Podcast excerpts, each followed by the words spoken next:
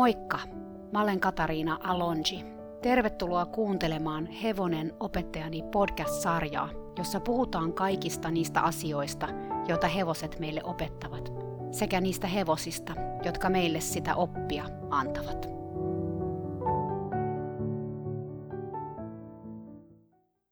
Moikka! Tervetuloa taas kuuntelemaan podcastia. Tänään vieraana on Laura Mannila – joka kertoo meille Vilistä ja Riinasta. Laura on psykoterapeutti, työnohjaaja ja kouluttaja. Hän on erikoistunut kehopsykoterapiaan, mikä tarkoittaa erityisesti keho-mieliyhteyden, nonverbaalisen ilmaisun ja autonomisen hermoston huomioimista psykoterapeuttisessa työskentelyssä. Laura on pitänyt hevosalan ammattilaistyöpariensa kanssa kursseja muun muassa ratsastuspelosta, ratsastajan kehotietoisuudesta sekä hevosen ja ihmisen vuorovaikutuksesta.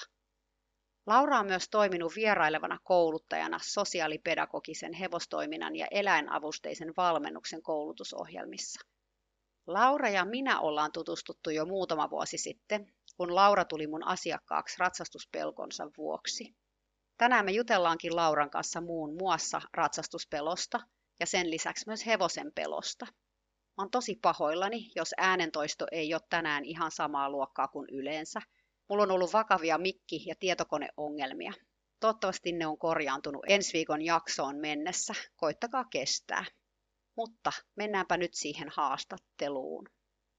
Kiitos Laura, että tulit mun haastateltavaksi. Kiitos kutsusta. Kylläpä on mielenkiintoista ja jännittää.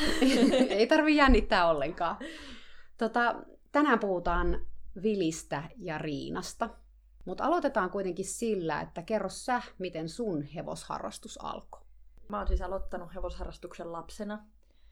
Ja mä en nyt ihan tarkkaan muista, mitkä oli ne ihan ensimmäiset. Mä oon ollut alle 10-vuotias ja mä oon varmaan käynyt muutaman kerran saanut suostuteltua vanhempani viemään mut jonnekin yksittäisille ratsastustunneille. Ja, ja sitten oli merkittävää, että me oltiin kesät mun isovanhempien mökillä – ja, ja siellä oli sitten tota, muutaman kilometrin päässä oli semmoinen aitaus, jossa oli musta Shetlandin Ja mä kävin välillä notkumassa siellä, siellä tien laidalla katsomassa sitä ponia ja toivoin, että jos mm. näkyisi jotain omistajia ja voisiko sitä ponia mm. mennä katsomaan, mutta en kehdannut pihaan kuitenkaan mennä.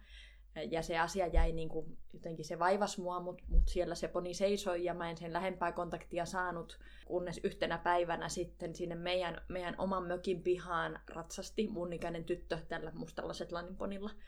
Okei, että universumi tarjo- tarjoli sulle mahdollisuuden Kyllä. siinä hetkessä. Ja tämä tyttö oli kuullut, että, että samanikäinen tyttö on viettämässä kesää täällä ja hän kaipasi kaveria ja ja tuli tutustumaan minuun ja sitten me ystä, ystävystyttiin ja sitten me ruvettiin puhaamaan ensin tämän Shetlandin podin kanssa ja, ja sitten tämä mun ystävä, hänen perheensä osti hänelle hevosen niin, että sitten meillä oli hevonen ja Shetlandin podi ja me kaikki kesät puhuttiin niiden kanssa. Okei, okay, kuulostaa ihanalta.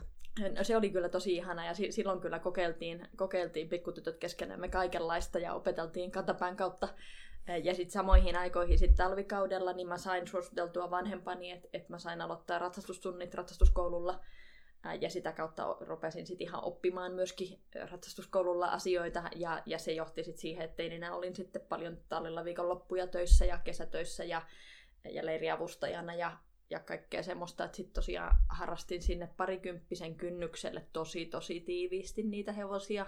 Harkitsin sitä ammatiksenikin, mutta, mutta sitten osittain allergia ja osittain varmaan pelko, jota ei silloin voinut sanoa ääneen. Ja toki ihan tämmöiset niin ikään liittyvät asiat, että mä aloitin opiskelut ja rahat oli vähissä ja mm. pojat kiinnosti enemmän ja tämän kaltaiset asiat sitten katkas. Mä olin varmaan 20, kun mä sitten lopetin kokonaan sen hevosharrastuksen.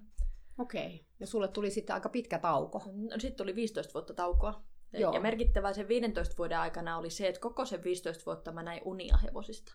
Okei, eli ne oli koko ajan siellä jossain ne taustalla. Oli, joo, ne, oli ne odotti sua. joo. no mitä sitten tapahtui? Sä aloititkin uudelleen.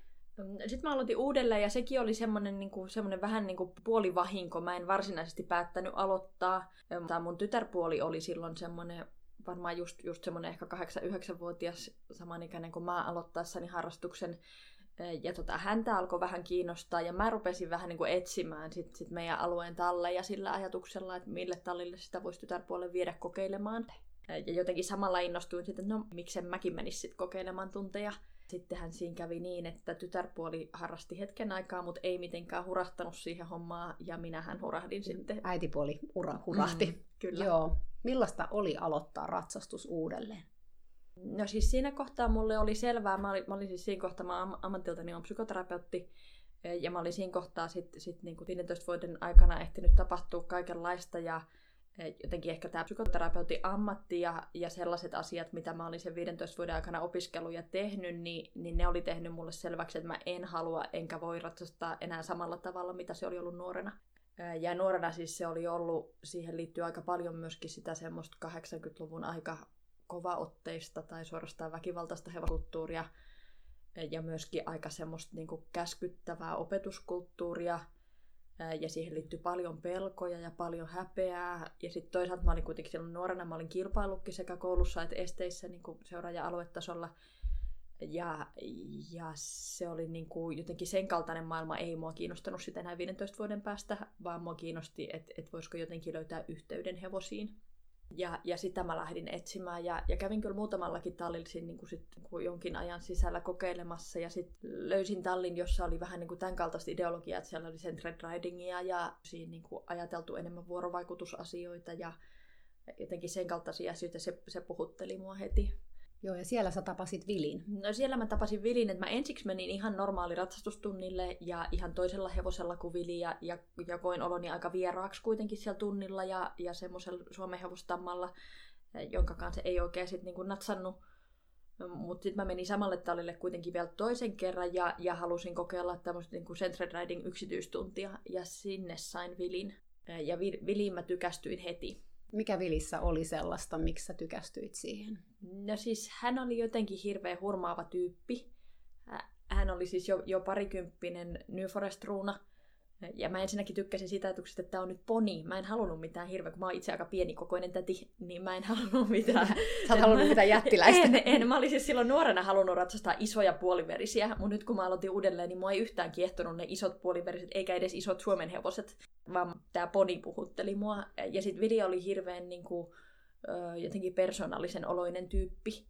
Ja mulla oli heti semmoinen olo, että Vilissä on niinku toisaalta semmoista niinku rauhaa ja viisautta, mikä jotenkin rauhoitti mua, kun mä olin kuitenkin aika arka, kun mä aloitin uudestaan.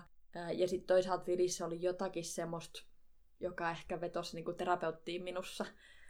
ja niin, se oli ehkä itsekin pieni terapeutti. niin, joo, ja, ja semmoista myöskin, että et Virillä oli, oli oma historiansa, ja, joka ei ollut ihan yksinkertainen. Ja jotenkin siitä Ponista näkyy myöskin, että, että tämä on kokenut kaikenlaista, että tämä ei ole ihan mm. niin kuin, jotenkin simppelein tyyppi myöskään. Niin, se oli semmoista elä, elämää kokenut Joo, poni. se oli elämää kokenut Joo. poni niin kuin mon, monella tavalla, hy, hy, hyvässä ja pahassa. Ja me ollaan varmaan, tava- tai me ei oikeastaan olla livenä tavattu vasta kuvasta vuosia myöhemmin, mutta tässä vaiheessa me ollaan varmaan aika lailla tavattu, kun sä rupesit ratsastaa Vilillä. Totta. Joo, että sä otit muuhun yhteyttä, koska sulla oli aika voimakasta ratsastuspelkoa. Pelkoja, joo. Ja, ja ne pelot oli, että oikeastaan niin kuin jotenkin siinä kohtaa mä tajusin, että ne oli ollut aina. Ja ne oli ollut tosi voimakkaasti jo silloin nuorenakin, mutta silloin nuorena niitä ei voinut, niitä ei voinut ollenkaan jotenkin työstää ja myöntää. Koska silloin ensinnäkin se ratsastuskulttuuri oli sellainen, että, että siellä ei kauheasti ollut pelolle tilaa ja siitä ei paljon puhuttu. Ja se olisi ollut kauhean häpeällistä muiden tallityttöjen kesken jotenkin myöntää sitä pelkoa silloin niin mun nuoruudessa oli semmoinen kulttuuri, että jos esimerkiksi putos, niin saman tien oli mentävä selkään, että, että siinä ei ollut vaihtoehtoja. Mä muistan kyllä, että hyppäämistä mä pelkäsin tosi paljon, mutta jostakin kumman syystä mä niin silloin mä, niin mä reagoin tällä mitä kutsutaan niin kontrafobisuudeksi, että mennä päin sitä pelkoa. Että mä menin estevalmennusryhmään ja mä rupesin hyppäämään kisoissa. Mä muistan sen tunteen kyllä, että se oli niin sitä, että silmät kiinni ja mä pelkäsin, että jokaisella okserilla rysähtää. Joo, ja siitä huolimatta teit sitä. Siitä huolimatta se oli tein niin sitä. Tavallaan mennään vaan päin sitä omaa pelkoa. Kyllä. Kyllä, ja sitä mä en sitten enää aikuisena halunnut, enkä pystynyt, vaan mulla oli semmoinen olo, että, että mä haluan nyt jotenkin rauhassa voida pelätä ja voida jotenkin myöntää sitä pelkoa ja lähteä jotenkin luomaan turvallisuutta.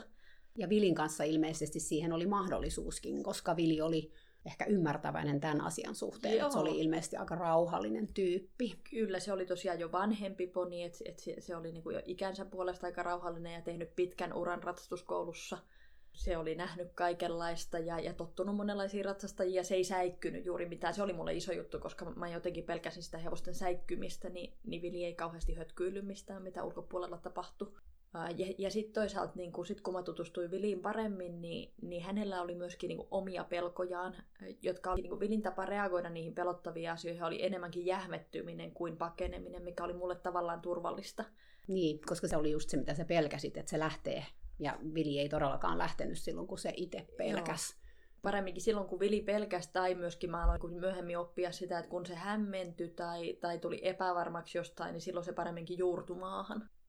Kerro vähän lisää, millä lailla se ratsastuspelko ilmeni sussa? Mä muistan itse tietysti, me keskusteltiin paljon niistä asioista, että minkälaisia asioita sä mietit tai millä lailla se vaikutti siihen sun ratsastukseen ja siihen, mitä sä ajattelit esimerkiksi ratsastuksen aikana? No siis mulla oli todella paljon semmoisia mitä jos-ajatuksia, ja ne lähti käyntiin jo, jo paljon ennen kuin mä menin hevosen selkään. Yksi, yksi esimerkiksi, mitä mä tein ihan neuroottisesti, oli säätilan tarkkailu. Aina kun ratsastustuntipäivä lähestyi, niin mä rupesin seuraamaan säätiedotuksia. Ja mä seurasin mm-hmm. niitä pitkin päivää, ja, ja mä en oikein tiedä, mikä olisi ollut hyvä säätila. Ehkä joku sitten niinku täysin tyyni pouta. Mutta oli niinku paljon pelottavia säätiloja. Jos, jos sataa, niin pelottaa, kun manesin katto ropisee ja, ja jos on pakkasta, niin manesin katto saattaa paukkua tai lunta saattaa tulla katolta. Tai jos, jos tuulee, tuulee niin tuuli mm. oli tosi pelottavaa, joo se oli niin kuin harvassa, että olisi ollut optimaalinen säätila. Jo Suomessa varsinkin, niin tämä on aika mm. vaikea, että sun olisi muuttaa jonkin toiseen maahan, Kaliforniaan harrastamaan, että ei olisi tota, ollut niin pelottavaa. Joo. Totta, ja, ja paljon myöskin tämmöisiä, siis kaikenlaisia tämmöisiä mitä jos ajatuksia. Myöskin se liittyy paljon, että vaikka Vili oli rauhallinen ja mulla alkoi rakentua kyllä luottamus Vilja kohtaan, niin, niin sitten mä pelkäsin todella paljon kaikenlaista semmoista, mit, mitä muuta siellä tunnilla voi tapahtua. Mä, mä, niin kuin, mä en luottanut siihen, että toiset ratsastajat hallitsee ratsunsa. Ja jos siellä oli tiettyjä hevosia, joita mä tiesin ehkä säikkyvän tai lähtevän, niin mä kyttäsin paranoidisesti, että mistä kulmasta se lähtee ja mitä sitten tapahtuu. Joo. Ja mun huomio meni siis tosi paljon muuhun kuin siihen omaan ratsastukseen ja yhteyteen sen oman hevosen kanssa, jota mä kuitenkin olin lähtenyt hakemaan. Aivan, toi vie hirveästi energiaa tollanen, että tavallaan se huomioon kiinnittyy koko ajan kaikkeen muuhun ja se joudut koko ajan kyttäämään. Ja se vie ihan hirveästi siltä harrastukselta, koska tuossa on tosi vaikea sitten kyllä olla läsnä sen hevosen kanssa, kun sä koko ajan mietit, kyllä. että tuleeko lumet katolta tai Joo. lähteekö joku toinen hevonen ja mitä toi ratsastaja tekee. Ja... Totta hirveästi asioita, mitä mä en voi hallita, mitkä ei ole Aivan. mitenkään mun vaikutuspiirissä. Aivan, nimenomaan toi on hyvä pointti, just nimenomaan se, että sä et pysty itse hallitsemaan edes tätä asiaa ja sitten sä silti niin kuin tavallaan niin kuin pakkomielteisesti ajattelet niitä asioita, jotka on täysin sun kontrollin ulottumattomissa. Kyllä, ja mähän niinku tavallaan yritin kontrolloida niitä säätiloja, että mä katsoin rinnakkain ilmatieteen laitoksen ja Forekan ennustetta ja, ja yritin uskoa parempi. parempaan. niin, kummas olisi parempi. ja pelätä pahempaa. niin, juuri. Tota, kerros vähän lisää Vilistä. Mä muistan, me joskus juteltiin silloin Vilistä paljon ja Vilillä oli sellaista jumittamista. Kyllä, Vili saattoi aika usein, saattoi, niin kuin just, just kun oltiin tunnilla etenkin, Vili saattoi jumahtaa paikalle seisomaan, ja, ja sitten ei se oikeastaan niin kuin millään keinoin lähtenyt siitä liikkeelle. Ja, ja tämä oli semmoinen, mikä monta ratsastajaa turhautti, niin että et oli monta ratsastajaa, jotka ei sen takia tykännytkään ratsastaa Vilillä, koska niitä turhautti ja, ja rasitti se jumittaminen. Mutta jotenkin se jumittaminen oli mulle niinku aika pieni paha, koska sehän ei ollut pelottava asia. Aivan, niin, päinvastoin. Niin, niin. päinvastoin, että jos se hevonen nyt seisoo, niin, niin se, se nyt ei ollut mulle vaarallinen asia päinvastoin kuin se, että se olisi singahtanut jonnekin. Mitä enemmän mä Viliin tutustuin, niin mua alkoi myöskin kiinnostaa se, että minkä takia Vili jumittaa, että mi- mm. mitä, mitä hän oikeastaan ilmaisee sillä jumittamisella. Ja, ja tosiaan Vili oli aika vanha poni ja sillä oli jotakin vanhoja jalkavammoja ja sitä aina välillä sit mietittiin, että on, onko jotakin kipuja tai onko ongelmaa ja se oli toki sitten ennen kaikkea ratsastuksen opettaja ja omistaja-asia miettiä niitä. Et toki sitten mietin sitä, että vaivaako sitä joku ja, ja mietin, että tykkääkö se tästä hommasta ja, ja toki se oli vanha tuntiponi ja osittain leipiintynytkin hommiinsa. Ja, mutta välillä se liikkui tosi hyvin, ja varsinkin mitä paremmin mä ryhty, rupesin tuntemaan Viliä, niin sitten oli semmoisiakin tunteja, että se liikkui tosi kivasti. Ja sitten ei tullutkaan yhtään jumitusta, tai mm. niistä päästiin äkkiä yli, tai ei tullutkaan ollenkaan semmoinen olo, että jotenkin nyt inhoa tätä hommaa. Mm. Ja, ja sitten mä aloin niinku enemmän ja enemmän ymmärtää, että ne liittyy tietynlaisiin tilanteisiin, ja ne liittyy aika voimakkaasti myöskin ratsastajan tunnetilaan. Ja jos ratsastaja no. oli jotenkin hämmentynyt tai peloissaan tai Varsinkin jos ratsastaja oli turhautunut tai ärtynyt, silloin vili jumahti. Silloin se oli vielä pahempaa. Joo. Joo. Sä aloit sitten vuokraa viliä myös, eli sä et käynyt pelkästään tunneilla vilin kanssa, vaan sä ratsastit sitä itsenäisesti. Kyllä, siinä tuli niinku sit semmoinen, tai mä en varsinaisesti niinku vuokrannut, vaan siinä oli semmoinen diili sit, että kun vili alkoi eläköityä tunneilta, niin, niin, niin sitten mä rupesin sen kanssa puhaamaan ja, ja tosiaan rupesin sitä, että kun tuntien lisäksi, että se kävi muutamalla kevyellä tunnilla ja ja sitten sit se alkoi siirtyä eläkepäivilleen ja, ja mä rupesin siinä kohtaa sitten ratsastamaan sitä myös itsenäisesti. Millaista se oli? Mm, no tota, sitten tuli uudet pelot siinä kohtaa, että siinä kohtaa kun olisi pitänyt ruveta itsenäisesti ratsastaa ja mennä vaikka niin kuin kahdestaan velin kanssa maneesiin, niin sehän oli mulle sitten taas aika jännittävää. Mm, vaikka sieltä puuttu nyt ne muut Joo, hevoset, jotka voi niin. singota. Mutta totta, että mä niin kuin ensiksi ajattelinkin, että se olisi ehkä rauhallisempaa, mutta sitten mä huomasinkin, että mua aika lailla jännittää, kun mä oon kahdestaan velin maneesissa ja sitten sit jos sieltä kuuluu jotakin ropinoita, mitä nyt joskus joku orava saattoi juosta jossakin, tai että ympäristö muuttuu, että he ei koskaan lopu.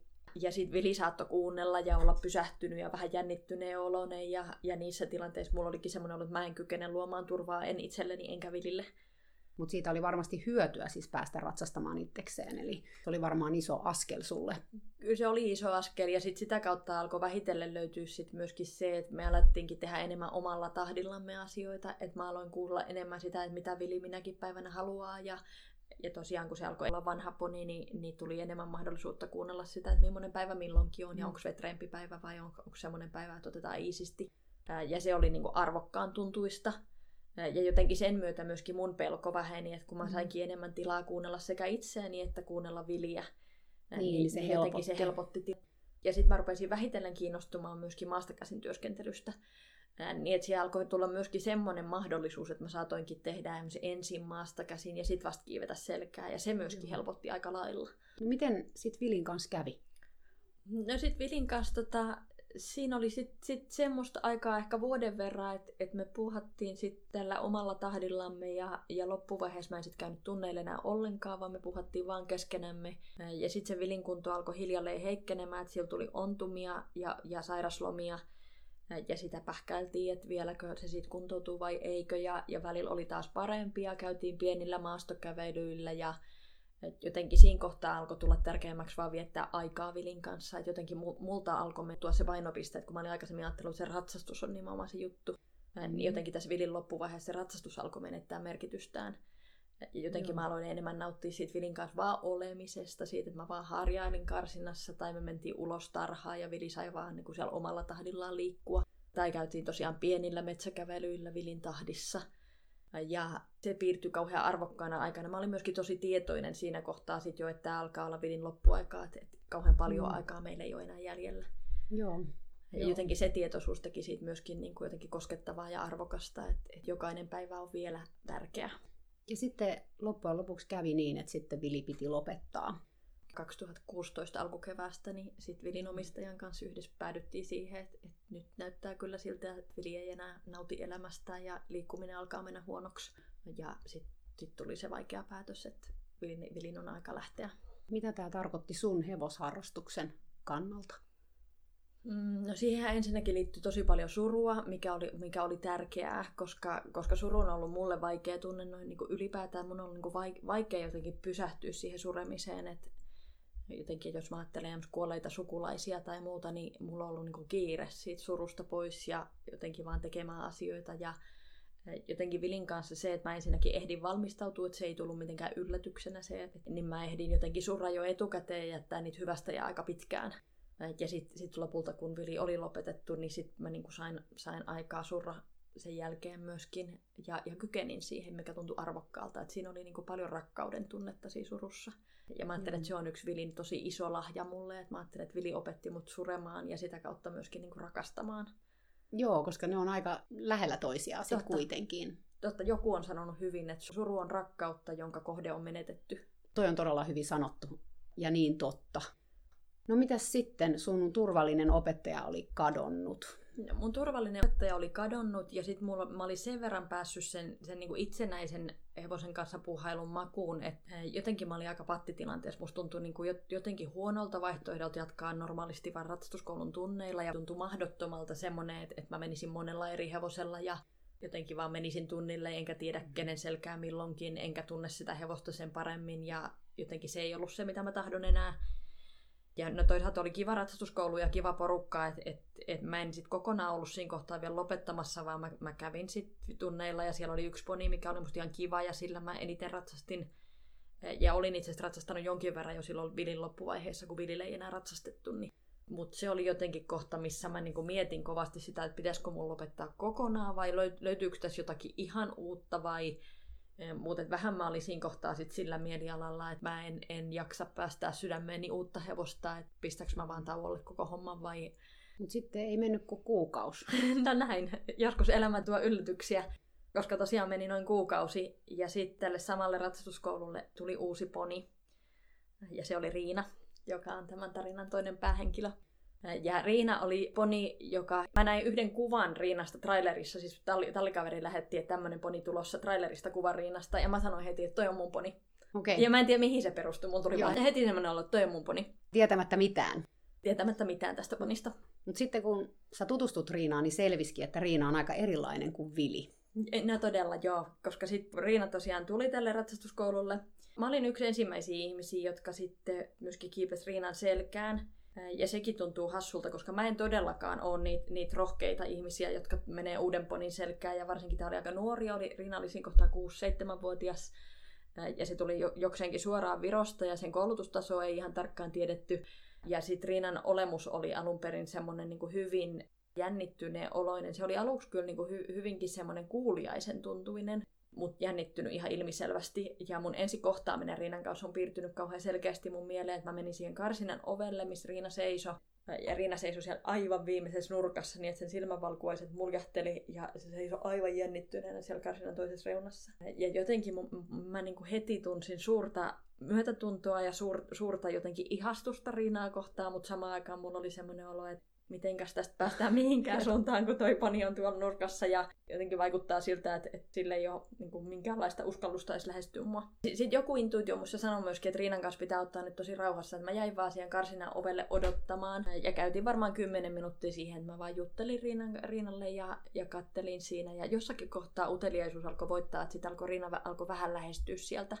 Ja, ja hiipii lähemmäs mua ja, ja tulla vähän niin kuin haisteluetäisyydelle että siinä oli meidän ensikontakti. Sä oot sanonut tai kirjoittanut kerran, että, että Riinan kanssa sun päässä alkoi soida laulu, Johanna Kurkelan rakkauslaulu. Mm, kyllä.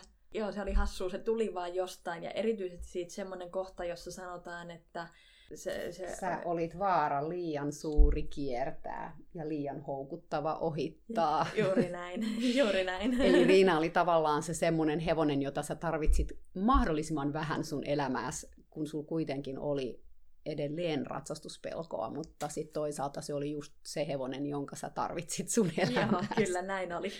Ja tosiaan sitten ei mennyt kauhean montaa päivää, päivää siitä, kun Riina oli tullut, niin mä olin ensimmäisiä ihmisiä, jotka sitten kuitenkin jostakin, että et ensinnäkin mulle annettiin se tämmöinen luottamus, että mut päästettiin sen selkään. Sitten tietysti johtui myöskin siitä, että Riina on ponikokonen ja, ja mä oon aika pieni aikuinen ja sinne mm. ei tietenkään niin kuin ensiksi, ensiksi niin kuin lapsia pistetä tai muuta, vaan tosiaan sain kunnian olla Riinan yksi ensimmäisistä ratsastajista, en, en muistaakseni ihan ensimmäinen, mutta, mutta ensimmäisestä mm. päästä.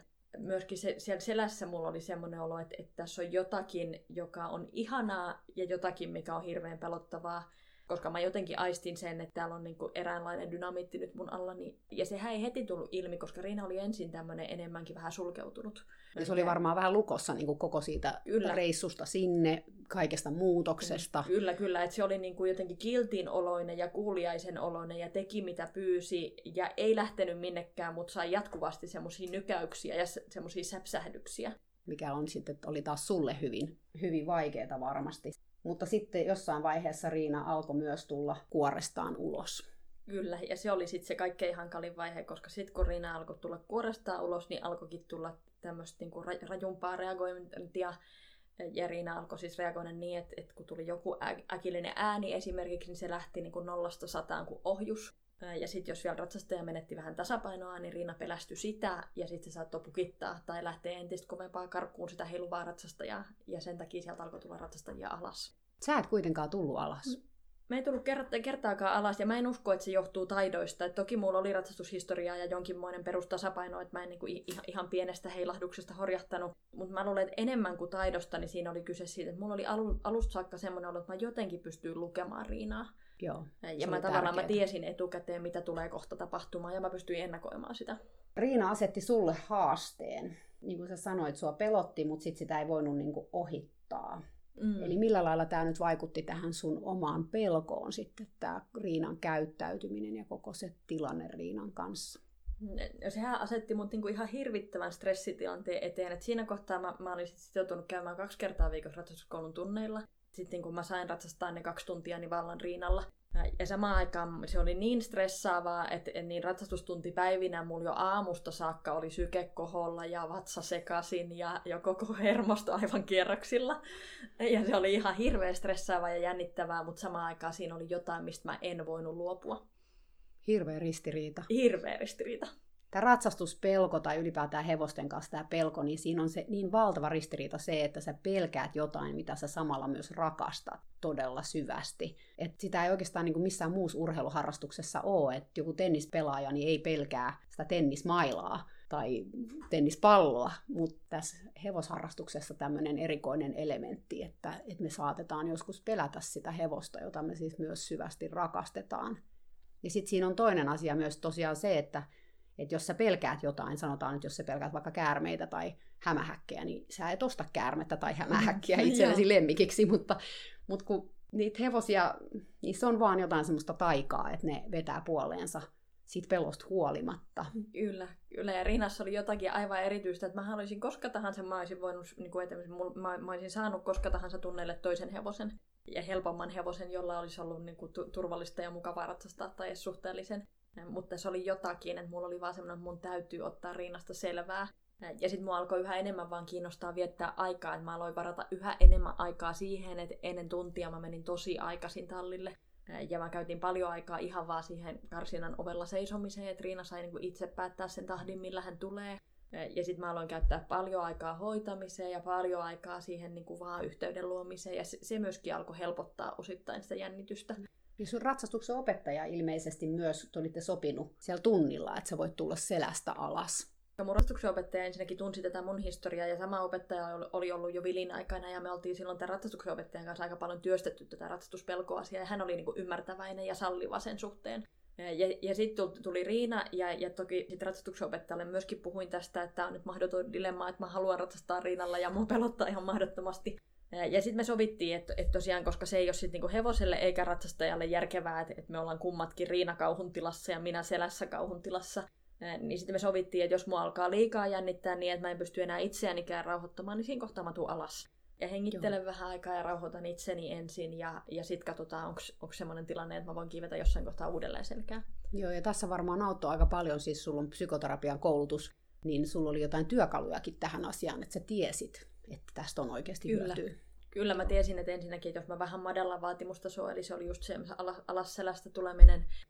Ja sitten mulla oli aika paljon, kun mä oon tosiaan psykoterapeutti ja mä oon vielä kehopsykoterapiaa erikoistunut, niin mulla on aika paljon semmoisia kehollisia keinoja, millä mä pystyn kyllä rauhoittamaan itseni, jos se tilanne ei ole jo ihan liian vaikea.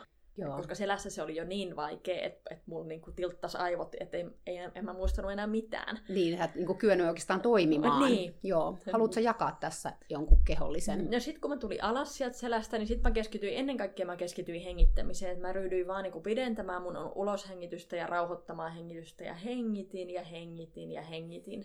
Joo, että mä niinku suorastaan niinku jotenkin vaan, vaan, vaan niinku hengitin itseäni rauhalliseksi niin kauan, että mulla oli semmoinen olo, että okei, nyt mun hermosto rauhoittuu ja kumma kyllä, tai järkevää sit, kyllä. Niin. niin siinä kohtaa yleensä myöskin Riina alkoi olla rauhoittuneempi, että myöskin sitä alkoi olla ponisen oloinen, että, että tuli semmoinen olo, että kyllähän ton selkää voi kiivetä. Ja sitten sä voit niin mennä takaisin selkään. Mä voin mennä takaisin selkään. Sitten hengittämisen lisäksi toki toinen asia oli maadottaminen, että mä keskityin siihen, että kun mä tulin alas, niin mä vaan keskityin löytämään jalkani ja laskemaan painoni alas ja vähän niin kuin juurtumaan maahan. Niin, että et mä sain niin kuin itseni todella raskaasti sinne maahan, että mulla oli semmoinen olo, että, että täällä maassa mä nyt ainakin pysyn jaloillani. Joo. Triinalla oli siinä alkuvaiheessa muitakin haasteita kuin se ratsastus. Sitten tosiaan, kun Riina oli jonkun aikaa ollut ja, ja se kipsitila alkoi purkautua ja Riina alkoi toisaalta niin kuin osoittaa kiinnostuksen ja vähän niin kuin alka, alkavan pienen luottamuksen merkkejäkin ihmisiä kohtaan, niin samalla alkoi tullakin sitten ihan uusia ongelmia, että alkoi tulla aika paljon tämmöisiä käsittelyhaasteita. Ja Riina alkoi saada siis satulotipaniikkeja ja selkään nousupaniikkeja. Kavioiden nostaminen oli vaikeaa ja oikeastaan niin kuin tosi moni tilanne karsinassa oli semmoinen, että mä muistan, että jos, jos jossakin päin tallia joku avasi tuommoisen turvaliivin tai muun tuommoisen tarran, Joo, ää, niin se oli ääni. ihan karmeeta. Riina hyppäsi seinälle. Eli se oli aika jännittyneessä tilassa Todella siellä omassa karsinassaankin. Me käytiin tässä vaiheessa aika paljon keskusteluja siitä, että miten sä suoriudut tässä tilanteessa Riinan kanssa. Sulla oli hirveän suuri motivaatio olla tämän hevosen kanssa, mutta hevosella oli paljon haasteita. Sulla itselläsi oli haasteita omien tunnetilojen kanssa.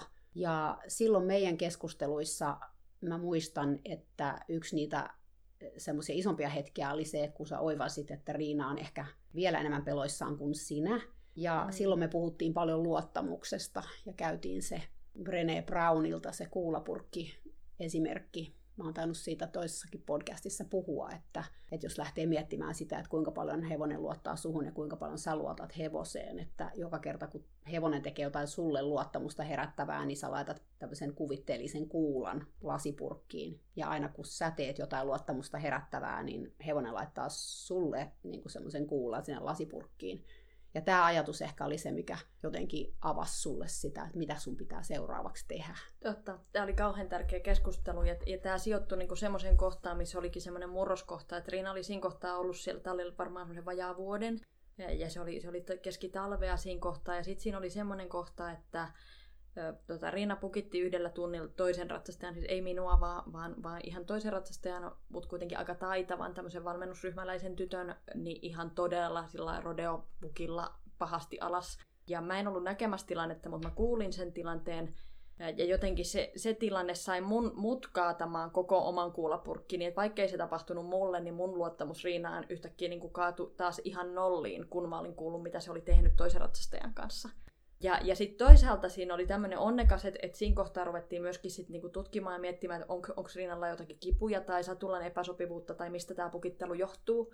Ja, ja Riina jäi siinä kohtaa sairaslomalle. Ja sitten mulle tuli tilaisuus, että sen Riinan sairasloman aikana mulle tuli tilaisuus ruveta puhaamaan Riinan kanssa aika paljon maasta käsin. Ja silloin sä löysit positiivisen vahvistamisen. Sitten mä löysin positiivisen vahvistamisen. Silloin mä ilmoittauduin tuolle eläinkoulutuskeskuksen hevosen oppimispsykologian perusverkkokurssille jossa piti tehdä kaikenlaisia tehtäviä ja, ja mä sain sit ottaa Riinan tämmöiseksi harjoituspotilaakseni sille kurssille. Ja mä rupesin ihan systemaattisesti treenaamaan. Mä olin Vilin kanssa tehnyt pikkusen jotakin. Mä olin niin ollut kiinnostunut positiivisesta vahvistamisesta, mutta mä en ollut varsinaisesti opetellut sitä. Että mä olin vähän kokeilu ja testailu Vilin kanssa porkkana palkkaa. Mutta nyt Riinan kanssa mä rupesin, että mä todella opit, opetin tämän niin ehdollisen vahvisteen äänimerkin ja, ja sitä seuraavan namipalkan. Ja sitten mä rupesin niin systemaattisesti opettamaan Riinalle asioita uusiksi. Ja se Joo. oli aika mullistavaa. Koska mä ensiksi Riinan kanssa oli, oli haasteita ihan vaan niin kiinni antamisessa, että tarhasta tai, tai jopa karsinasta kiinni antaminen oli haastavaa, että, että Riina meni karkuun ja ja jos, jos yhtään häntä koitti huijata, että tuli Riimun kanssa Riimu selän takana ja Riina huomasi, että nyt se Riimu ottaa esiin, niin se lähti kun ammus siitä karkuun. Sen virheen mä niin kuin heti totesin, että Riina ei voi houkutella eikä voi huijata, eikä, vaan tässä on mm. jotenkin oltava niin kuin kortit avoimena. Ja sitten tämä positiivinen vahvistaminen alkoi heti tuoda ratkaisuja tähän, että mä yhtenä ensimmäisenä ensin mä opetin luopumisen, ja sitten mä opetin kohteeseen koskemisen, ja sitten sen kohteeseen koskemisen avulla mä opetin riimuun koskemisen. Joo. Ja sitä kautta tuli riimuun pukeutuminen, ja siinä, siinä kohtaa Riinalla syttyi ensimmäinen semmoinen oikein lamppu päähän se syöksy siihen riimuun ja lamppu syttyi päässä että... ja ilme kirkastui, että porkkana. niin, että tätäkö multa halutaan. niin. Joo, mä muistan se joskus kerroit, siinä oli, mä muistan, että sä joudut siedättää sen uudelleen loimen laittamiseen. Se oli ainakin iso Joo, juttu. Joo, loimen laitto oli pelottavaa ja sitten mä siedettiin uudelleen ihan alusta asti sen satuloinnin ja siinä ei mennyt sitten kauaakaan aikaa, että poni, joka oli saanut satulointipaniikkeja ja joka oli tosi haastava satuloida, niin yhtäkkiä tämän, tämän positiivisen vahvistamisen kautta, niin mun ei tarvitse kauhean montaa kertaa tehdä sitä, niin mulla oli yhtäkkiä poni, joka seisoo vapaana ihan, ihan lunkina ja antaa tuoda se satulan. Siinä oli iso käännekohta siis niin kuin Riinalle ja sulle myös siis sun ajattelussa, koska tämä sitten taas laittoi niitä kuulia sinne luottamuspurkkiin ja huomasit myös, kuinka paljon Riina itse asiassa on pelännyt. Ja, ja tämä oli se asia, mä muistan vaan itse, että me keskusteltiin paljon siitä, että, että tietysti kun on itsellään pelkoa, niin sitä on, se fokus on aika paljon siinä omassa pelossa, mutta sitten kun se sun, sun tavallaan se fokus kääntyi siihen Riinaan ja siihen Riinan pelkoon ja kuinka sä voisit auttaa Riinaa sen pelon kanssa, niin sitten sä oikeastaan autoit myös vähän itseäskin. Totta että se kulki käsi kädessä se. Mm, totta, ja siihen mulla tulikin oikeastaan semmoinen niin jotenkin tämmöinen niin kuin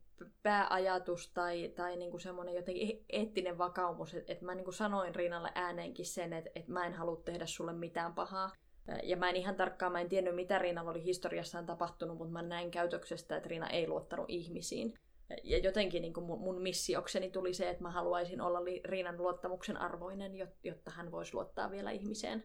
No Riinalla oli sitten myös fyysisiä haasteita, siis ihan niin kuin sairaudellisia kyllä, haasteita. Et, kyllä tosiaan, että et sitten kun Riina siellä ratsastuskoulussa ensiksi tuntiponiksi yritettiin, niin, niin aika nopeasti tuli selväksi, että, että hänestä ei oikein tunti, tuntihevoseksi ole. Ensinnäkin sen takia, että Riinan luonteenlaatu ei oikein sopinut muuttuviin ratsastajia, että se oli aika harvat ratsastajat, jotka Riinalle sopi. Ja sitten toisekseen niin alkoi tulla tosiaan näitä tämmöisiä epämääräisiä ontumisia tai epämääräisiä arkomisia, mihin ei ensin oikein löytynyt syytä, vaikka eläinlääkäri niitä tutkii. Ja Riina oli vähän niin kuin jatkuvasti vähän aina sairaslomalla ja sitten taas koitettiin vähän palata hommiin ja sitten taas sairaslomalla. Ja, ja tämä oli tavallaan mun onneni, koska näiden sairaslomien aikana mä sain aina aikaa puuhata maasta käsin.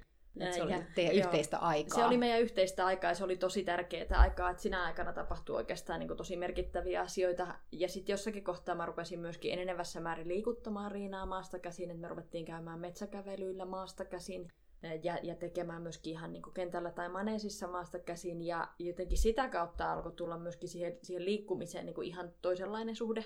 Tätä kautta se luottamus on mahdollista rakentaa. Sitten tuli se päätös, että Riina ei sovi ratsastuskouluun. Kyllä, ja se tuli aika nopsaa, että, että sitten tuli taas tämmöinen ontumatilanne ja, ja semmoinen eläinlääkäri arvioi, että todettiin, että nyt tässä tarvitaan pidempi kuntoutusjakso ja, ja satulaa ei voi pistää selkää useampaan kuukauteen ja ja siinä kohtaa siis todettiin toki, että ratsastuskoulussa tämä poni ei voi jatkaa. Ja sitten mä olin sen kysymyksen edessä, että luovunko tästä ponista kokonaan, että, että se lähtee joko lopetettavaksi tai, tai johonkin jonnekin eläkekotiin nuorena ponina tai jotain muuta, vai, vai otanko mä sen haasteen, että mä ostan Riinan itselleni ja, ja katson, mihin asti päästään, jos mä lähden kuntouttamaan. Mä muistan, että sä mulle sanoit, että mä en voi omistaa hevosta. Mm-hmm. Se ei ole mahdollista mun elämässäni, ja mä silloin ajattelin, mm-hmm. että mm, aina se on jollain lailla mahdollista. Mutta, tota, ja etenkään tällaista ponia mä en voi omistaa, koska miten mä pärjään sen kanssa yksinäni. Kyllä. Mutta niin sitten vaan kuitenkin kävi, että susta tuli hevosen omistaja. Kyllä, mä valvoin yhden yön todella ahdistuneena ja olin, että mä oon mahdottoman ratkaisu edessä, että mä en tosiaankaan voi omistaa hevosta, mulla ei ole rahaa, mulla ei ole aikaa, mulla ei ole kokemusta, mä en selviä tästä. Ja sitten joku mussa sanoi ihan hirveän vahvasti, että sä et voi mitään muuta tehdä kuin ostaa Riinan. Ja ei sit... ole muita vaihtoehtoja. Muita vaihtoehtoja ei ole. Vaikka kuinka pyristelet vastaan, niin Kyllä. niin tämä on vain ainoa vaihtoehto. Ja sitten tosiaan sen yhden valvotun yön jälkeen, niin, niin sitten mulla oli semmoinen joku semmoinen hyvin kummallinen varmuus ja rauha, että okei, mä en voi tehdä mitään muuta kuin ostaa. Hmm. Ja sitten sit mä Riinan silloiselle omistajalle ilmoitin, että, että mä ostan Riinan. Joo. Ja siitäkin selvittiin hengissä. Siitä selvittiin hengissä ja kauppakirjat tehtiin jokseenkin saman tien ja, ja Riinasta tuli mun poni. No minkälaista nyt on elämä sitten ollut Riinan kanssa? Kauas sä oot nyt omistanut Riinan? Mä oon Riinan omistanut pikkasen vajaa kaksi vuotta. Okei. Okay. Ensimmäinen kysymys, pelottaako vielä? No, no enimmäkseen ei pelota. Et just, just kun mä tätä pelkoa rupesin nyt uudelleen miettimään, niin sitä on välillä vaikea tavoittaa, koska nykyään, nykyään se ei ole mun arkipäivää. Ja se liittyy niin kuin kahteen asiaan. Että se liittyy toisaalta siihen, että meille on rakentunut semmoinen luottamus, että mulla on tosi turvallista Rinan kanssa. Ja Rina on nykyään tosi leppoisa jotenkin Riina on ihan luottotyyppi, että et hän ei mm. juuri mikään enää jännitä eikä kauhistuta ja, ja hän on niinku perusolemukseltaan tosi utelias ja rohkea ja ihmisiä lähestyvä ja luottavainen mikä on siis tietysti valtava ero siihen, mikä, mitä kuka, Riina oli neljä kuka, kuka Riina oli silloin, kun Riina tuli Suomeen. Kyllä, ja, ja, ja, sen takia mua ei pelota, koska Riina on niin lunkityyppi, että et, en mä oikein tiedä, mitä mä pelkäisin. Mm. Ja sit, siksi toiseksi niin sit, sit myöskin tilanne on hirveän erilainen sen takia, koska ensinnäkin nyt Riina on mun omani, ja tosiaan meillä oli pitkä jakso siinä Riinan kuntoutuksen aikana, että mä en ratsastanut ollenkaan, vaan mä tein pelkästään muita asioita ja se oli tosi merkittävää. Eh, koska se ratsastaminen on jäänyt mulle aika pieneen osaan nykyään. Et kyllä mä joskus käyn rinnan selässä ja ratsastan ehkä kerran viikossa tai kaksi. Mutta se ei ole niinku se pääjuttu, vaan pääjuttu on niinku ihan muissa asioissa. Ja me ollaan tehty tosi paljon muita asioita. että me käydään tosi paljon metsäkävelyillä uudella jalalla. Mm-hmm. Niin, että me kävelään peräkanaa ja, ja käydään eri polkuja samoilemassa ja syödään välillä ja, ja kuljetaan lepposasti ympärinsä. Ja sitten me ollaan tehty aika paljon maasta käsin niin kuin Capsonin kanssa hommia, että et me ollaan opeteltu niin akateemisen ratsastustaiteen opeilla tämmöistä maasta työskentelyä ja jum, jumppailtu aika paljon. Ja sitten ollaan tehty paljon kaikenlaista siedätyshommaa. Joo. Niin nykyään Riinalle se, että kun tulee jotakin uutta ja jännää, niin hänen ensimmäinen reaktio on mennä nenällä koskemaan, koska siitä tulee palkkaa. Koska siitä tulee palkkaa, niin aivan. Että on ihan kiva, jos tehdään jotain uutta Joo, ja jännää, kyllä, koska kyllä. siitä voi seurata jotain hyvääkin. Niin, kyllä, ja nykyään myöskin maastossa, kun aikaisemmin myös maastossa Riina oli semmoinen, että jos tuli vaikka polkupyörä vastaan, niin, niin hän kieppasi 180 astetta ympäri ja yritti lähteä karkuun, mikä oli mulle toki aika pelottavaa myös. Ja nykyään kun tulee maastossa jotain jännää vasta, tosin nykyään ei ole edes kauheasti jänniä asioita. Niin kuin niihin on totuttu. Niin, niihin on totuttu, mutta jos tulee jotain uutta ja jännää, niin Riina pysähtyy ja pyytää porkkana, että kyllä tästä selvitään, kunhan saan porkkana. niin, anna se porkkana, niin selviämme tästä hyvin. Voi että. No, mitä Riina on sulle opettanut? No sit Riina on opettanut mulle ihan valtavan paljon. Ja semmoinen, mitä mä oon sanonut, että Rina on ollut mun tunnesäätelyn korkeakoulu ja tämmöinen hermostollisen säätelyn korkeakoulu, että jossakin kohtaa mä tajusin, että meillä on Rinan kanssa hirveän samankaltaiset hermostorakenteet. Jotenkin me ollaan molemmat semmoisia, että me säikähdetään helposti ja kiihdytään nollasta sataan. Ja, toisaalta nyt mä näen meistä kummastakin sen puoleen, että silloin kun me ollaan turvassa, niin me ollaan molemmat aika lepposia tyyppejä, jotka ei turhiin mm. hötkyile. Nyt sä tunnistit tavallaan sielun sisaren silloin Riinassa. Todella. Joo. Todella, ja, ja, ja silloin kun oli se, se säikympi vaihe, niin silloinhan mä jouduin käyttämään niin kuin kaikki keinot ja kaikki nimenomaan itsesäätelytaitoni, jotta mä sain rauhoitettua ensin itteni ja sitä kautta myös Riinan. Ja nythän tilanne on jo hirveän toisenlainen. Nyt jos mä tuun stressaantuneena tai kiireisenä tai, tai jossain muussa ikävässä tilassa tallille, eh, niin jotenkin Riina, Riina vetää mut mukaansa siihen rauhalliseen mm. tilaan, että hän pystyy jo säätelemään minua. Joo, niin että nyt se voi mennä toisinkin päin. Kyllä, Riina Tää, sanoo mulle, että, että mitä hittoa sä hötkyilet. Niin, että ollaan ihan lunkista. Mitäs muuta Riina on opettanut sulle? Sä jouduit hevosen omistajaksi, vaikka sä kauheasti vastustelit sitä. Onko se ollut niin vaikeaa kuin sä ajattelit? No tota, siitä on selvitty askel kerrallaan, että se ei ole ollut niin vaikeaa kuin mä ajattelin. Et, et ensinnäkin tämän niin kuin jotenkin, kun mä, silloin mä ennen kaikkea ajattelin sitä pelkoa, että mulla oli joskus jopa semmoinen ajatus, että, että jos mulla on oma hevonen ja varsinkin Riina, niin mitä, mitä jos mä oon yhtäkkiä tilanteessa, että mä en uskalla viedä sitä edes tarhaa ja tarhasta takaisin. Niin, niin koska se oli ihan niin, todellisuutta niin. sun mielessäsi, että kyllä, kyllä, voi käydä. Saanko mä pideltyä sitä ja mitä tapahtuu, niin tämä tuntuu nyt tosi kaukaiselta ja siihen varmaan se kaikki positiivinen vahvistaminen on ollut se avain, että oikeastaan niin kuin kaikki mikä on ollut vaikeaa, niin me ollaan opeteltu pienissä erissä positiivisen vahvisteen niin. kautta. Eli sä oot oppinut sen, että vaikka olisi vaikeuksia, niin niitä voidaan purkaa. Kyllä. Että aina on joku vastaus löytyy jostain. Kyllä, ja nimenomaan Riina on osoittanut sen, että, että kaikki, kaikki ongelmat on ratkottavissa, kun ne vaan niin kuin puretaan riittävän pieniksi atomeiksi ja tehdään rauhassa. Mm. Riinalla on ollut edelleen mun, mun omistuksessakin paljon näitä terveydellisiä haasteita, että et ensiksi oli tosiaan sitä ontumaa ja selkäongelmaa, ja siinä oli monia vaiheita ja kuntoutusta ja kengityksen muutosta ja, ja lukemattomia eläinlääkärikäyntejä. Nyt, nyt viime keväänä hänellä löytyi hirvittävä määrä hiekkaa mahasta. Ja me ollaan painettu tämän hiekkaongelman kanssa ja trailerin lastausongelman kanssa ja klinikalla käynnin stressaavuuden kanssa. Hevoset on, on huoleton. Joo, todella. Et, et muutama semmoinen yö on ollut, jolloin mä oon katurut sitä, että mä oon ryhtynyt hevosenomistajaksi, mutta ainoastaan vain muutama ja muutama yö. Että yhtenäkään päivänä en ole katunut. Mutta tämä on se, mitä se hevosen omistajuus myös opettaa, on sitten tästä vaikeuksista selviämistä, stressinsietokykyä. Sitten jos on hirveä kontrollifriikki, niin hevosomistajana ei voi kontrolloida kaikkea tai ehkä mm. ei mitään välillä. Että tavallaan sä joudut niin kuin hirveäseen oppikouluun niin kuin tämän asian suhteen. Totta. Koska he, sitä vaan sattuu ja tapahtuu kaiken näköistä. Totta, ja ehkä mulle yksi tärkeä oppi myöskin rinnan kautta on se, se, että mun on ollut näiden asioiden kanssa pakko oppia pyytämään apua ja turvautumaan muihin. Että mä oon ollut myöskin semmoinen aika itsepärjään tyyppi. Jotenkin, että kaikki pitää ratkaista sit yksin ja itse, ja en osaa kauheasti pyytää apua, ja en luota, että saan sitä tai että kukaan osaisi auttaa. Niin Riinan kanssa näissä tilanteissa mun on ollut pakko turvautua viisaampiini ja eläinlääkäreihin ja ratsastuksen opettajaan ja ystäviin ja tallikavereihin ja ja tallinomistaja ja mä oon saanut myöskin ihanaa apua ja mä oon saanut paljon ammattitaitoisia neuvoja eläinlääkäreiltä ja fysioterapeuteilta ja, ja erilaisilta valmentajilta ja opettajilta ja ja Riina on hoitanut lukemattomat ammattilaiset ja sitä kautta mä oon myöskin niin oppinut. Mä tiedän aika paljon jo esimerkiksi ponin kuntoutuksesta. Niin varmasti tiedät. Ja se on, se on kyllä kumma, miten paljon sitä oppii kaikkia asioita sit, kun on pakko tavallaan oppia tai siis siinä mukana. Ja toi on tärkeä toi avun pyytäminen, koska musta tuntuu, että se on ehkä aika yleistä muutenkin meidän suomalaisessa kulttuurissa etenkin, että ei pyydetä apua. Että jotenkin me ehkä ihannoidaan vähän sellaista itsenäisyyttä ja semmoista itsekseen selviytymistä. Että se niin kuin iskostetaan meihin jo ensimmäisestä luokasta lähtien, kun ekaluokkalaiset selviää yksinään kotona ilman vanhempiaan koulun jälkeen. Mm-hmm. Meillä on vähän semmoinen ajatus aina, että pitäisi selvitä itse.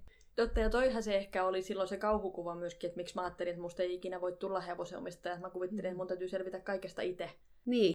Kun pitää lähteä trailerikammosen ponin kanssa klinikalle, niin mähän tarviin kuskin ja mä tarviin apuvoimia ja mä tarviin eläinlääkärin ja mä tarviin niin kuin todella monenlaista apua ja, ja sitten vielä paljon tsemppiä tallikavereilta. Niin, nimenomaan. Että et, et se on oikeasti siis, niin kuin siihen tarvitaan nyt koko kyläyhteisö sen Joo, hevosen, hevosen kasvattamiseen ja omistamiseen.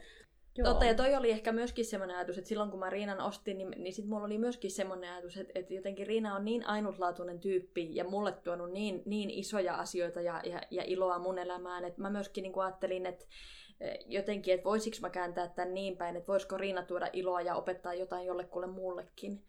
Ja, ja, sitä kautta mä lähdin silloin aluksi ihan, kun mä tarvitsin ihan siihen kuntoutukseen, kun silloin aluksi Riinaa piti paljon jumpata ja kävelyttää, ja mulla on työmatkoja ja muuta, niin mun piti kerätä niin kuin tiimi, joka auttaa mua. Ja jotenkin mä onnistuin myös siinä, että, että mä koitan se kääntää sen niin päin, että ensinnäkin ihmiset tykkää auttaa. Mm, jotenkin kyllä. se tuottaa ihmisille iloa, että, että pääsee auttamaan. Ja sitten, että, niin kuin, että, että sitä kauttahan myöskin Riina pääsee antamaan jotain muuta jollekin muullekin. Kyllä, aivan ihana ajatus. Et, ja ja sitten joku muu saa nauttia Riinan seurasta, koska mm. Riina on ihana tyyppi. Riina on ihan mahtava tyyppi. ja nyt Riina on pikkusen opetellut tekemään ter- terapiaponin hommiakin, ja siinä hän on aivan mahtavan taitava. Joo, voin kuvitella, kyllä. Että Riina on varmaan, että vihdoinkin ne on ymmärtänyt, mikä mun oikea tarkoitus tässä maailmassa on. Kyllä, ja itse asiassa hassua on, että Riinahan myytiin Suomeen silloin alun perin. Virosta Riina oli myyty Suomeen, niin siitä oli sanottu, että tämä on valmis terapiaponi. Mutta silloin kun Riina tuli Suomeen, niin se ei todellakaan näyttänyt valmiilta terapiaponilta tai ehkä asiakkaaksi, ei, terapeutiksi. no ei mutta, mutta se kesti muutaman vuoden. Mutta... Muutama vuosi meni, mutta nythän hän on tosi taitava, koska Riina on äärimmäisen sensitiivinen tunteille ja nykyään kuitenkin niin kuin myöskin semmoinen niin kuin rauhallinen ja huolta pitävä. Kyllä, joo, empaattinen tyyppi. Tosi empaattinen tyyppi. Usein ajatellaan, että pelosta pitäisi jotenkin päästä yli, jättää jotenkin se taaksensa, mutta sun tapauksessa niin pelko on tavallaan tuonut sun elämään uusia hyviä asioita. Totta, mä ajattelen ehkä enemmänkin niin, että pelolla on joku tarkoitus ja me tarvitaan pelkoa. Sehän olisi ihan hengenvaarallista, jos me ei tunnettaisi pelon tunnetta. Että et silloinhan me jouduttaisiin todella vaarallisiin paikkoihin. Kyllä. Ja, ja myöskin se hevosen pelon kuunteleminen, että se on ollut Riinan kanssa kyllä tosi tärkeä asia ja myös Vilin kanssakin. Ja mä ajattelisin, että niinku, mä oon ehkä niinku, tämän matkan aikana kyseenalaistanut aika monta semmoista hevosmaailmaa itsestäänselvyyttä. Että et mä oon silloin nuorena oppinut jotenkin semmoisia hassuja normeja, kuten että, että jos sä putoat, niin sun pitää heti kiivetä selkään, tai jos hevonen kieltäytyy esteelle, niin se on pistettävä siitä ylihinnalla millä hyvänsä, tai täytyy uskaltaa ratsastaa maastossa. Ja nämä kaikki näyttäytyy nykyään mulle niin kuin ihan kummallisina normeina, että et mi, mi, mitä, mistä tässä on kysymys, mihin tämä perustuu. Ja just tämmöistä, niin että mä pitkään niin kuin jotenkin tsemppasin itseäni, että mun täytyy niin kuin jotenkin tehdä töitä ja kerätä rohkeutta, jotta mä voin maastoilla Riinan kanssa ratsain. Ja nyt mä oon niin kuin pisteessä, että kyllä joo, kyllä mä uskallan mennä Riinan kanssa ma- maastoon ratsainkin, mutta hyvin harvoin menen, koska musta on hirveän paljon mukavampaa mennä jalkaisin. Niin sä et enää halua mennä ratsain. Niin, se on paljon kivampaa olla niin kuin hevosen kanssa ja poimia mustikoita ja, ja harhailla siellä yhdessä. Ja toiseksi se on mulle jännittävämpää mennä selästä. Ja jotenkin niin kuin mä, mä oon alkanut kysellä että mik, miksi mun pitäisi koko ajan olla niin kuin sitä jännitystä voittamassa. Että eikö mulla voisi olla myöskin ihan vaan niin kuin helppoa ja mukavaa ja lepposaarinan kanssa. Mm, niin sä et koe kuitenkaan luopunees mistään. Päinvastoin mä koen saaneeni tilalle jotakin, mikä on niin kuin paljon paljon parempaa kuin mistä mä osasin haaveillakaan. Niin, ja se ehkä siinä nyt olikin sitten alun perin, että tavallaan sitä ajatus on aina se, että hevosella pitää ratsastaa. Ja se on joku semmoinen ajatus, että mä joskus niin kuin ihan sit melkein rahallisestikin niin kuin mä, mä laskin tavallaan niin kuin hevosharrastuksen hintaa ratsastustunneissa. Jotenkin, että paljonko mä maksan ja mi, mitä mä sillä saan niin kuin ratsastus vastineeksi ja nyt tehdään Riina vie mun kaikki rahani ja koko, koko omaisuuteni ja mä ratsastan ihan todella todella vähän siihen niin. nähden. Tulee kyllä yhden ratsastusminuutin hinnaksi on tulee aika paljon. Korkea, se on tosi korkea. Mutta toisaalta sitten taas niiden, niiden minuuttien, mitä me vaan harhaillaan metsässä tai hengaillaan tai, tai rapsutellaan, niin, niin sitten taas sit, sitä aikaa on aika paljon tai sitä on niin paljon kuin mä oikeastaan niin kuin vaan töiltäni ja muilta asioilta pystyn ottamaan ja, ja niiden hinta on sitten taas jotenkin mittaamaton. Niin, mä menisin just sanoa, että sille ei ole hintaa. Si- niin, rakkaudelle ei ole hintaa. Ei, sille ei ole hintaa. Riinan kanssa sun hevosharrastus on muuttanut aika paljon muotoa, eikö?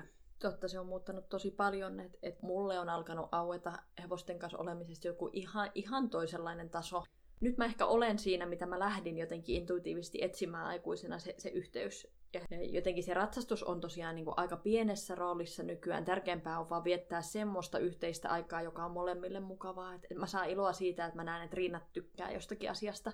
Ja mä en saa enää minkäänlaista tyydytystä siitä, että mä myös ratsastaisin, jos, jos mulla on semmoinen olo, että tämä hevonen ei nauti siitä. Mulla ei ole motivaatiota tehdä asioita, jotka ei tuota hevoselle jotenkin sisäsyntystä tyydytystä. Joo, että se on tärkeää, että sitä tehdään yhdessä, niin. mitä sitten tehdäänkin. Kyllä, kyllä. Ja tai... silloin se voi olla aika vähäistä se tekeminen, että se on just ne metsävaellukset, tai sitten se on kentällä irtonna juoksentelu, tai sitten se voi olla vaan niin kuin hyvien makupalojen etsintä, tai rapsuttelu yhdessä, tai se on vaan olemista. Riina on opettanut aika paljon semmoistakin myös, että joku semmoinen ihan niin kuin näin, näinkin pieni havahduttava asia on se, että Riina usein kun me lähdetään ulos, niin, niin hän haluaa pysähtyä jotenkin aistimaan. Ja ne on semmoisia hetkiä, missä mä aikaisemmin aina turhauduin, että jos ollaan lähdössä kävelyllä ja Riina pysähtyy ja haistelee ja kuuntelee ja, ja kattelee ympärilleen, niin mä olin vähän niin kuin hoputtamassa, että me oltu menossa ja tule nyt ja mennään jo. Ja jossakin kohtaa mä sitten pysähdyin, että mit, mitä ihmettä mä oikein hoputan, että mihin mulla on kiire. Ja mitä tämä hevonen tässä oikeastaan sanoo. Ja silloin mä tajusin, että tämä on niinku asia, mihin mä oon törmännyt aikaisemmin. Mä törmäsin siihen Vilin kanssa. Ja Vili yritti jumituksellaan kertoa mulle tästä jo jotain. Ja mä törmäsin siinä myöskin silloin, kun mun, mun tytärpuoleni oli pieni, että se lapsi halusi vaan niinku ihmetellä ja katsella. Ja mä stressaanoin, että nyt ei ehditä tekemään ruokaa ja nyt ei ehditä sitä ja tätä ja tota. Ja, ja jotenkin mä silloin jo niin kuin jollakin intuitiolla tiesin, että tässä on jotakin epämiellyttävää tässä, että mulla on koko ajan kiire jonnekin. Mutta mä en osannut ratkaista sitä. Ja vasta nyt Riinan kanssa mä oon oppinut siihen, että nyt kun Riina pysähtyy aistimaan, niin mä pysähdyn kanssa. Ja niin. olemaan läsnä. Juuri näin. Ja katselemaan maailmaa ja kuuntelemaan lintuja ja, ja haistelemaan ympärillä. Ja ne on aika ihania hetkiä. Ne on tosi rakkauden täyteisiä ja semmosia, niin kun mulla tulee usein niissä kohdissa semmoinen, että elämä on ihanaa. Aivan. Ja niinhän sen pitääkin olla. Nimenomaan sitä ihanaa. Ja tämä on muuttanut ehkä sit mun suhtautumistani siihen, että mikä on niinku hevosen rooli ihmisen elämässä. Et no silloin kun mä ostin Riinan ja meillä oli ensimmäisiä eläinlääkärikäyntejä, niin eläinlääkäri kysyi multa, että et mikä tämän hevosen käyttötarkoitus on. Ja mä mietin hetken aikaa, siinä on se kuntoutusjakso edessä, ja mä sanoin, että tota, tämän hevosen käyttötarkoitus on ensisijaisesti rakkaus. Toissijaisesti ratsu ja ehkä joskus myös terapiahevonen, mutta ensisijaisesti rakkaus. Mitä se eläinlääkäri sanoi siihen?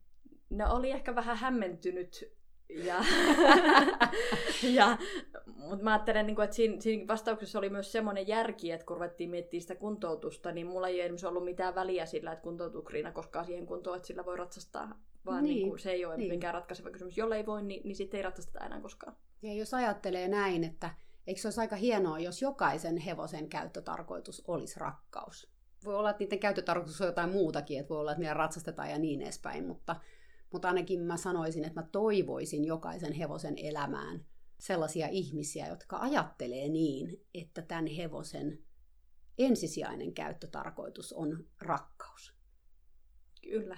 Ehkä voisi ajatella, että, että näin toivoisi olevan kaikkien el- elävien olentojen suhteen myös, että voisiko jokaisen ihmisen ensisijainen käyttötarkoitus olla rakkaus.